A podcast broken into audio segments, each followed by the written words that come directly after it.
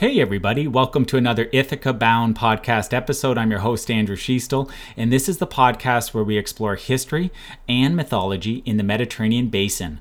I'm joined today with Dr. Elena Boeck for a conversation about the Column of Justinian, a triumphant monument built in the 6th century in Constantinople built as a triumphant column for a Byzantine emperor of the time, Justinian I, during his reign.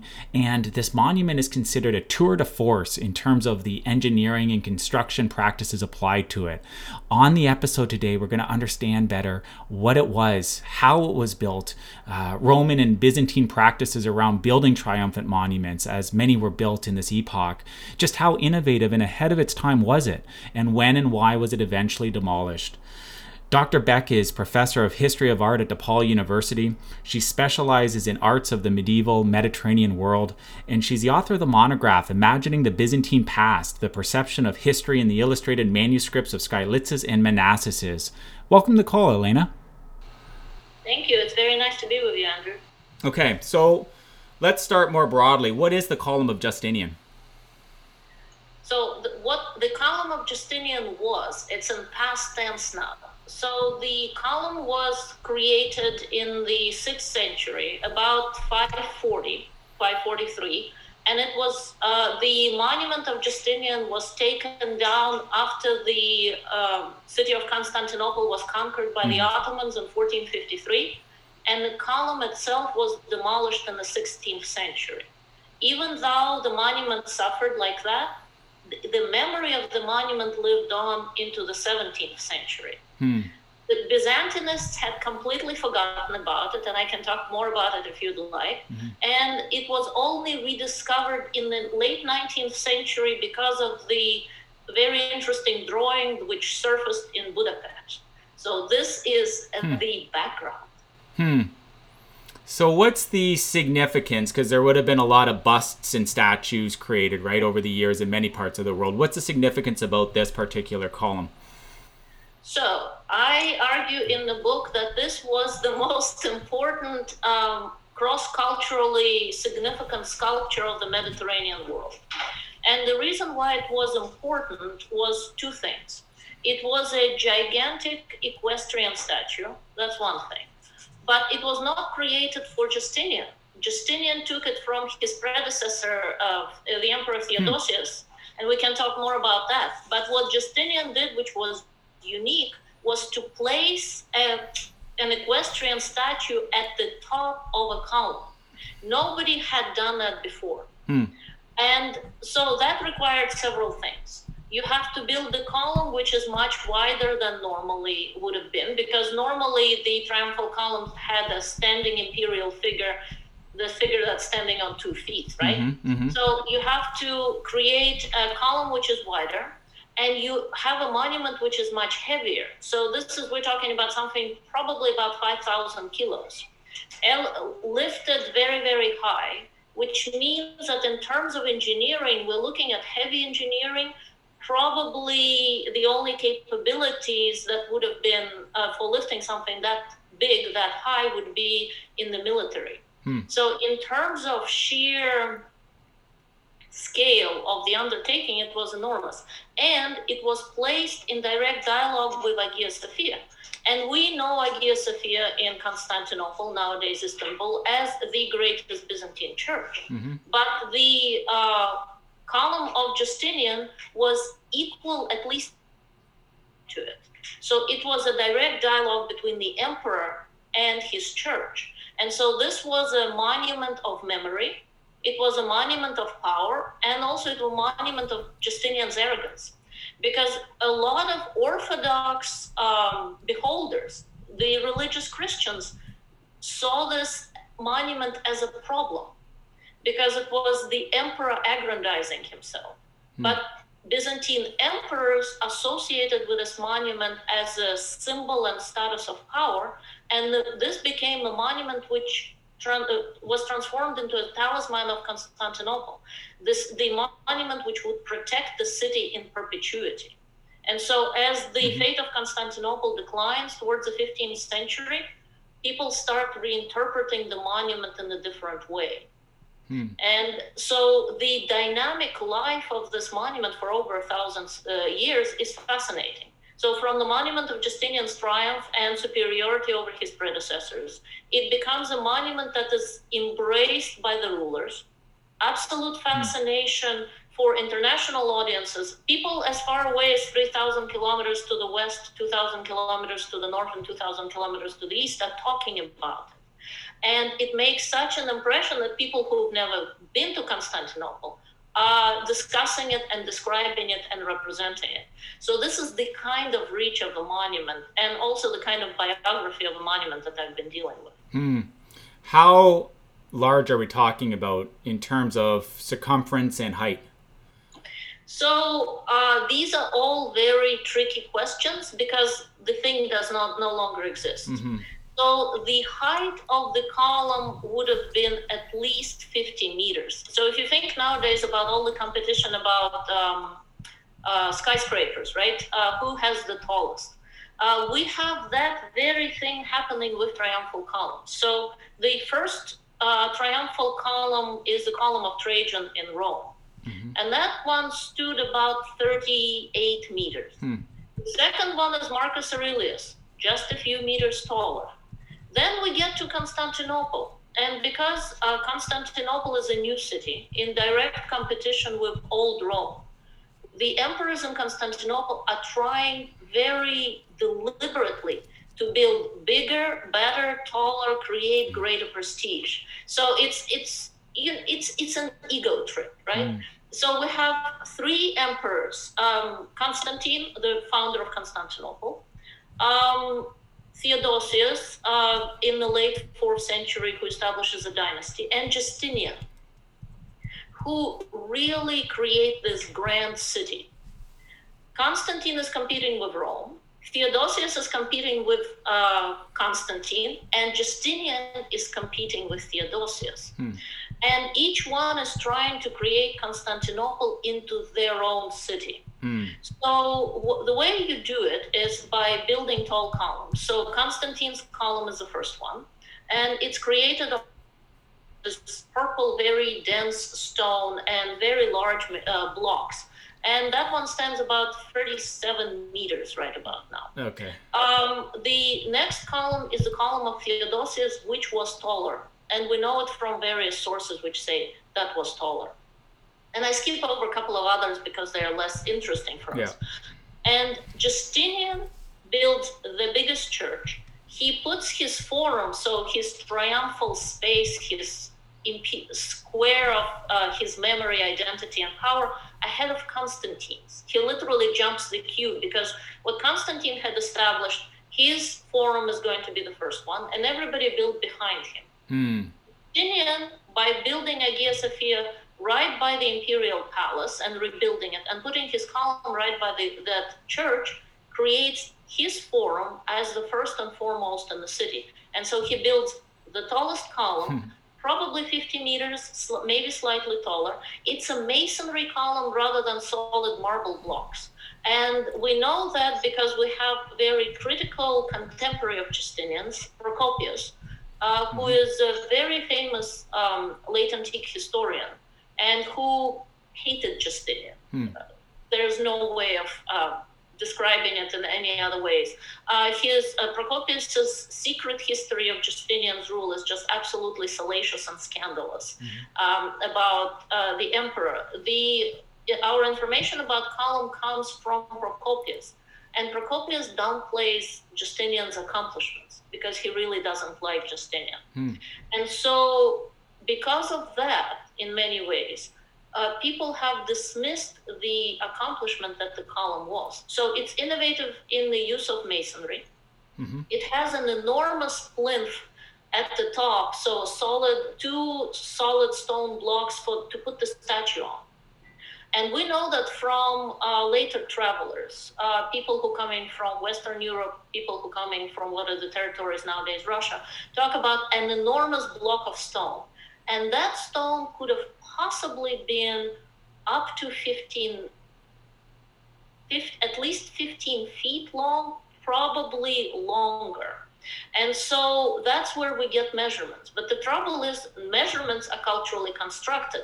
People sometimes measure things in elbows, literally, and sometimes the their units of measurement uh, there can can be multiple things. Mm-hmm. And so that's where the height and the weight um, and the scale become problematic.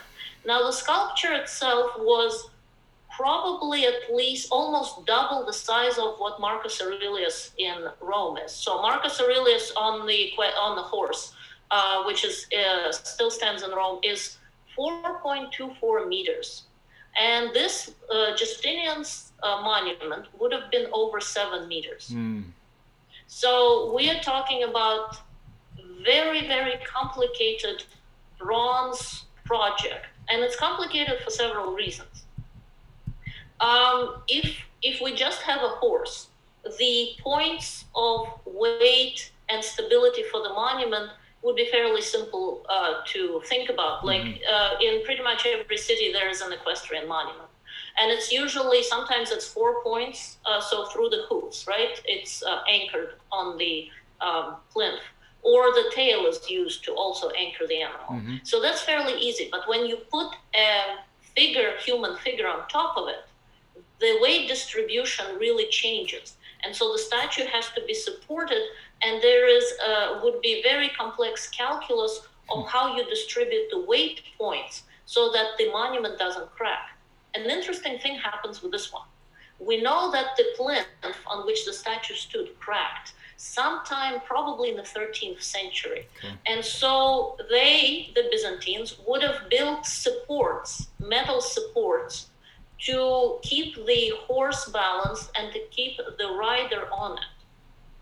The other thing that happened with this monument is that corrosion, and uh, they then did not understand the nature causation of corrosion. Mm-hmm. But because the sea air in the Constantinople, Istanbul, is um, highly corrosive, the fact um, the very uh, noticeable thing happened, and that is um, monuments like this become lighter because uh, bronze, the, the weight of the metal becomes lighter.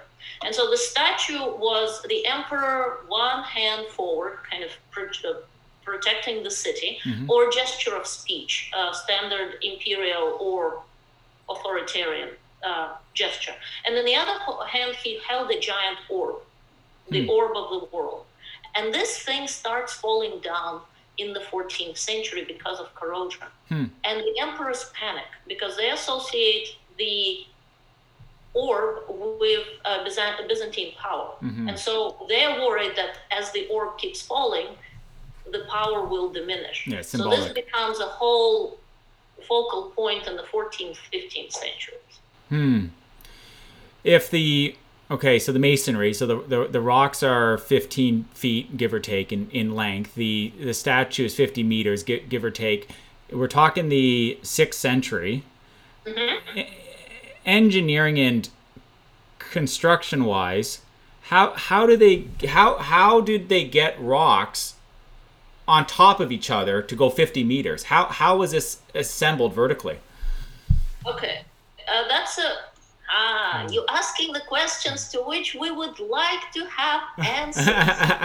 so, uh, so, these are really good questions. We have a couple of engineering manuals surviving from the Roman period. So, um, and these engineering manuals, uh, which were originally written in Greek, used by the Romans and uh, used in the Byzantine Empire, so we get a little bit of sense of how they did things. Okay. You can do two things uh, you can do the scaffolding mm-hmm. and try to weights on ropes, or for the heavier things, you would have almost like a pulley-like system. It's called the capstan with mm. ropes, where several people are turning it and it's being lifted. Okay. And finally, when it gets really tall, you can use something like these are called uh, siege um, uh, for, for, for, the purposes of sieges, you build literally a tower. And mm-hmm. some of them were as tall as 35 meters in the ancient world. Mm. So you bring in a siege tower, and using that, you then add things at the top. Mm. So the question you ask is a very interesting one because uh, Justinian's column is the last great column and probably the most audacious one.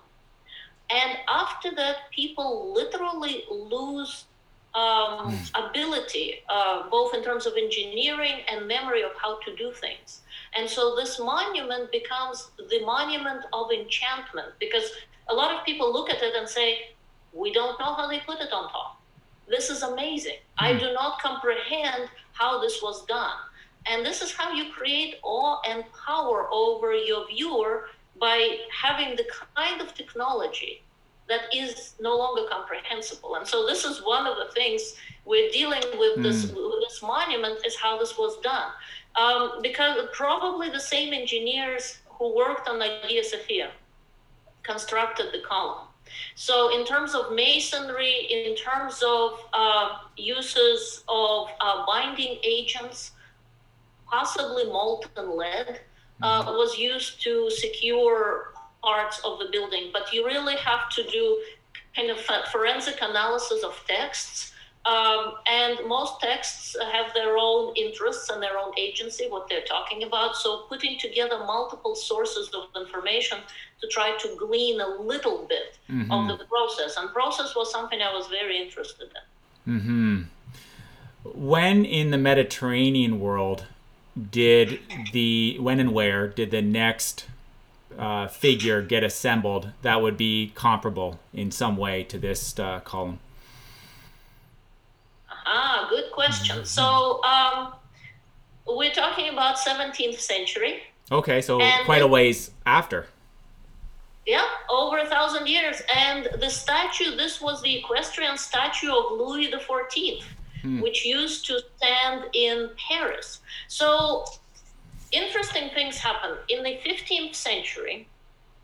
In Renaissance Italy, precisely because of the Renaissance, there is a great interest again in this triumphal um, statuary, equestrian statuary. And um, this is just a side note here. Um, when the Roman past is rediscovered, and the um, Renaissance scholars, antiquarians get all excited about not just written past, but visual past, as in objects as a form of memory and authentic evidence of the past. They get very uh, into big discussions about equestrian monuments. Can an equestrian monument exist in the um, political system of a republic, or is it only in the political system of an empire? And so this becomes a very big discussion. Mm. And this discussion means that rulers who see themselves successors to the Roman tradition want equestrian monuments. And so Leonardo da Vinci was planning to create an enormous equestrian monument where the horse alone would have been over seven meters tall. Okay. That he had a design. Comparable in size to, to this one. It's, it's, it's a very interesting issue because in order to create a monument that big, and if it's going to be single casting, of something like this. You basically have to invent new technology for casting something that enormous.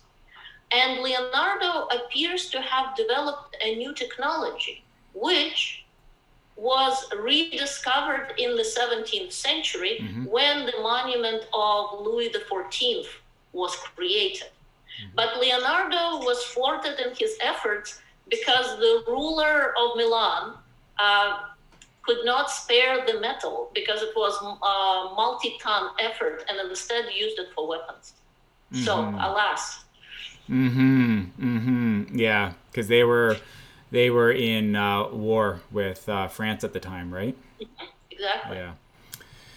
So you mentioned that uh, there was a uh, previous column, uh, Theodosius's, and mm-hmm. that um, to a large extent um, one of the goals it's um, postulated that uh, uh, Justinian had was to usurp that one in size. Is that one?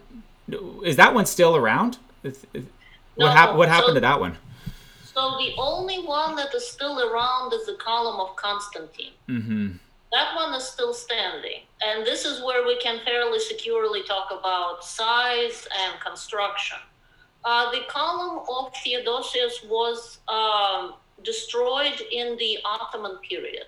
Okay. Now, it all depends uh, who is talking about the process of destruction. From the perspective of European travelers, it was a figural column. So there were bands of design on it, like on the column of Trajan, for example.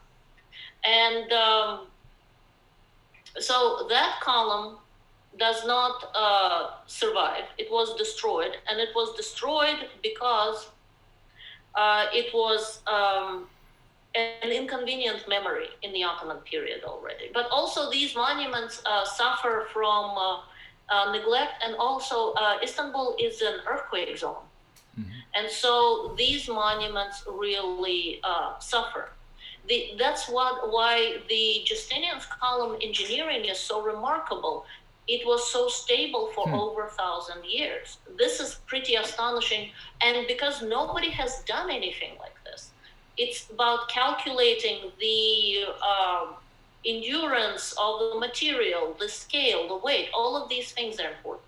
Now, in terms of the memory of Theodosius, Theodosius is establishing a dynasty. So he has his column the, at the top of a column stands his statue, and by the column we have two gigantic equestrian statues.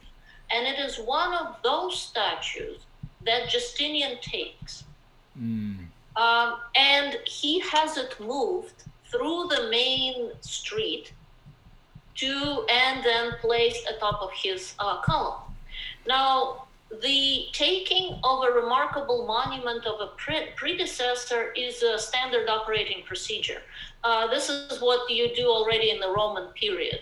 Uh, this is by this is the form of appreciation of the great workmanship of the past, but also this is the form of claiming glory of somebody else and making it your own. And we have it in the Roman period already, evidence from the second century on, very easy. But in, in, this also interestingly means identity of an emperor as represented in a statue is changeable very easily. It's location based. So if the statue of Theodosius, let's say, is put in the place of Justinian's glory, it becomes the statue of Justinian. And the memory changes and the identity changes. The reason why Justinian probably took one of those two, in addition to the fact that they were absolutely enormous, I, I think it was also practical. In addition to mm. erasing the memories of Theodosian legacy, if the lifting of the first one failed, experimental because nobody had done it before, you have a second one as the opportunity so you will not you know uh, mm. lose face. The trouble with the opening of that column of justinian. So this this happens in about the year 542 43 so Hagia Sophia is uh, finished uh, about eight or seven or eight years earlier. And usually emperors when they did their forum their column is the last thing to be done. So this is part of the deliberate design. But when it's done and it's supposed to be this glorious monument. Mm-hmm. Plague has hit Constantinople, so we have huge mortality rates. Mm-hmm. Uh, Byzantines lost dreadfully to the Persians, and so what used to be the monument of uh, triumph for the contemporaries um, is nothing but the monument of hubris mm. and vanity. And so, in the subsequent centuries, these are the two strands of thinking. It's either great triumph, superiority, awesomeness, and glory, mm. or hubris and vanity. And so this is, becomes a litmus test on Justinian and also litmus test on the interests and ideologies of the monument's beholders. When was uh, Theodosius's um, monument torn down by the Ottomans? So uh, the sixth 16th century is really the key date, and we have very small fragments uh, of that uh, column surviving. Mm-hmm. That's how we know it was figural. A um, couple of them are in the Archaeological Museum in Istanbul, and a couple of them are embedded in a building uh, which which uh, about, would have abutted the forum. Mm-hmm. Mm-hmm. And then um, eventually, uh, Justinian's column is uh, torn as, down as well in that in that century. Um, it Uh, was this. Yeah. When when what? Yeah. When when when is it believed that his column was was torn down? So here's a, here are two points um, important. So the monument, as in the uh, bronze horseman of just uh, of Justinian, Mhm. is taken down shortly after 1453. Mhm. And the reason that is done is because that monument had been the talisman of a city, and by the 15th century, it was believed that it would protect the city against the Ottomans. Hmm. And when Mehmed II takes Constantinople, he leaves most monuments in place. But this is, in terms of sculptural monuments, that's the one that is pulled down. So this also means that there is a clear understanding of its power and association with the past tradition. But not only that, um, Mehmed does the search for the head of the last emperor, Byzantine emperor. Mhm. And we have a co- number of sur- sources um, converging in the analysis of what happens. The head that is purported to be the head of the last Byzantine emperor Mhm. is nailed to that column. So we have the taking power away of the symbolic capital and symbolic focal point of the city. So that's one thing. The other thing, why is why and another reason why this is happening. The column of Justinian stands in close proximity to the southwestern corner of Hagia Sophia. Mehmed uh, converts Hagia Sophia into a mosque as imperial mosque as a first act. So the column and the monument literally cast a shadow onto Hagia Sophia, Okay. and it's a figural monument in the um, context of Muslim uh, worship. This would be complicated to begin with. Mhm. So we have the inconvenient imperial past. We have Hagia Sophia being transformed into a mosque, and narratively speaking, there is a very strong, almost propaganda-like campaign to make Hagia Sophia acceptable as a Muslim space of worship. And so Mehmed sacrifices this monument in order to make transformation of Hagia Sophia possible Mhm. because a lot of his supporters are resistant. They're resistant to making Constantinople the new Ottoman capital. They're resistant to Hagia Sophia. There is a form of resistance because they have already an established Mhm. cultural space. And so coming into Constantinople is challenging in that way. Another thing, uh, in the first minaret of Hagia Sophia, which is also uh, created by Mehmed, um, is placed on the, at the southwestern side of the building at the top. Mhm. And so the column and the minaret literally clash, if you will. And if you're looking at the long view of the building, it is a reminder of a different identity and a different narrative framing. And that's in part why the column is finally pulled down uh, around 1520. So to clarify, it's there's records that show that it was pulled down in two different stages. Yes, the monument first, and then the column itself second. Okay. The monument shortly after the fall of Constantinople by the Ottomans, and then the monument, the the column rather, is in the 16th century. That's right. Okay. Why do you think that uh, Constantinople's, um, or Constantine rather, his statue uh, remained?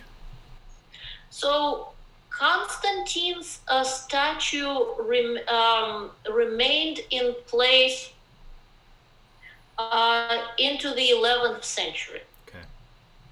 Uh, the so one of the things that happens is Constantine's statue is uh, brought down by the winds, a ferocious wind. So Constantinople can have, in addition to earthquakes, it, it's a paradise. But in addition to earthquakes, very strong winds and corrosion. Other than that, it's fine. Mhm. Uh, so a lot of monuments fall down because of corrosion. And when Constantine's statue finally falls, it's a dramatic event. And the head of that statue, it appears to be, was saved and placed in the imperial palace for record keeping or as a memory. What was placed at the top of a column was a large cross. And so that became known as the column of the cross. Mm-hmm. And that, sti- that column was uh, repaired um, in the 12th century also. Mm-hmm. So the other thing we have to imagine when you repair a column, in with the column of Justinian, we know that they built pyramidal like support structure in order to be able to ascend to the top. So your um, support structure can be as expensive or more expensive as the repairs. And the reason why Justinian statue probably stood back mm-hmm. to the horse, stability of elements, at least four or five points, versus when it's a statue, uh, as a statue that stands on its just two feet, so uh, probably two or three points. Plus, the statue of Constantine was complicated for particularly for Christian viewers because it was completely nude statue. Mm. And so uh, people uh, talked around that inconvenient issue. Mm. Because of the fall of Constantinople, did the engineering knowledge behind it and all the feats that comes with that was that was that thought to be lost and you know went up into the ether? Or is there any evidence that those feats in literature or teachings was passed on and influenced other uh, monuments in the middle ages? Mm. or, or early modern ages by then? Right. So very interesting question. So i'll give you 3 mm-hmm. examples. So justinian's column was such a powerful model that uh, his successor, mm-hmm. his nephew, wanted mm-hmm. to build an enormous column to rival it. Uh, the resistance in the population was so big that he never completed it, and his successor in turn dismantled it. Okay. So there was that attempt to continue with that grand gesture and grand tradition, and it dissipated. So in the late sixth century, uh, the Byzantine Empire starts undergoing quite significant economic crisis. Mm-hmm. Um, there are all sorts of things and invasions from the north. Uh, Justinian had overspent tremendously. Um, all sorts of things happen. Mm-hmm. So that's one thing. And so part of it, there is a retrenchment and rebalancing and highly defensive rebalancing happens for a couple of centuries. Mm-hmm. Now, in the eighth, um, particularly the eighth century, in terms of the engineering and other things, we have very limited knowledge. In the 9th century, the monument of Justinian speaks because people believe in this period that it has quite literally animate power. And it speaks and scares the emperor by the name of Theophilos in the mid 9th century. He is a heroic general. Mm-hmm. He fights um, the Abbasids. The Abbasids are the Muslim empire that is trying to conquer Constantinople mm-hmm. several times. But so Theophilos is fair, fairly effective, very popular, but he's an iconoclast. So his memory is very complicated in the Byzantine legacy. Okay. What happens in the 9th century, so around about 840, the headgear of Justinian's statue falls down, and it is um, very big peacock, bronze peacock feathered crown. Mm-hmm. And Theophilos had adopted that as um, his own headgear of victory. And so, what we have, we have a very interesting source, um, so far neglected source, uh, by the name of Logothete. And that source tells us about that the emperor got really worried when the headgear fell. Okay. And they did not know how to put it back. Hmm. So this means that the loss of knowledge, right? The oh, statue, right. it means that the column had not been scaled. They did every. Uh, the text is fairly brief, but everybody was worried until a very skillful craftsman was found who proposed the restoration. And the restoration went something as follows the, they shot an arrow from somewhere on the roof of Hagia Sophia, and the arrow with a rope attached to it. Mm-hmm. The arrow then between the legs of a horse. So it was basically anchored by the legs of the horse. Okay. That person scaled the rope, so we can imagine tightrope walking basically, with that crown, put the crown back, and the emperor was so happy he gave that uh, man 100 gold coins. So this gives us a sense, couple of things, right? That the monument had to be restored. It had to be complete. They had no idea how to do it, mm-hmm. and it took an acrobatic feat to put it back together. Mm-hmm. So this is uh, th- this this element. Now, find uh, uh, one more element: Renaissance period. Mm-hmm. Uh, because for the Byzantines, this column and this particular monument is the talisman which will protect the empire. And the apple keeps falling, the orb. They call it the apple by the 14th, 15th century. They keep building scaffolding. They keep building scaffolding, which means people have, at least uh, people in power can ascend to see the monument. Mm-hmm. And we have a number of Renaissance viewers who are talking about this monument, talking how remarkable it is, mm-hmm. talking how astonishing this accomplishment is. Mm-hmm. And because they behold it up close and they have a direct engagement with it, what happens, they don't know how to create something like this in Rome. But what they do is intellectual appropriation. So the monument inspires them so much that they start imagining that in old Rome, there must have been an equestrian monument on a column on the column as tall or taller. Because after all old rome from the renaissance perspective is far superior to constantinople. Mm. so we have that intellectual rivalry and takeover. But uh, this is this is not a, nothing like this is accomplished um, in terms of the column itself until the 16th century when popes in rome start deciding that they really would like to uh, have some columns Mm-hmm. Mm-hmm. What a fascinating and energizing conversation, Elena.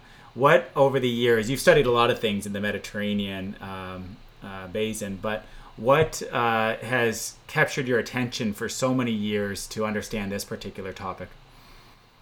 Ah, well, this is a very uh, this this is a very nice question because mm-hmm. uh, one of the things is uh, how do we get into something that we do, mm-hmm. Uh, and why do we do these things? Mm-hmm. So with this particular monument, it's uh, scholars have literally forgotten about. It. And um, the reason they forgot about it is the father of Byzantine studies, by the name of Ducange, who worked for Louis XIV, mm-hmm. um, chose to represent Constantinople from a 15th century drawing, Italian drawing, which did not have that monument. That it, it was done by the time the monument had fallen.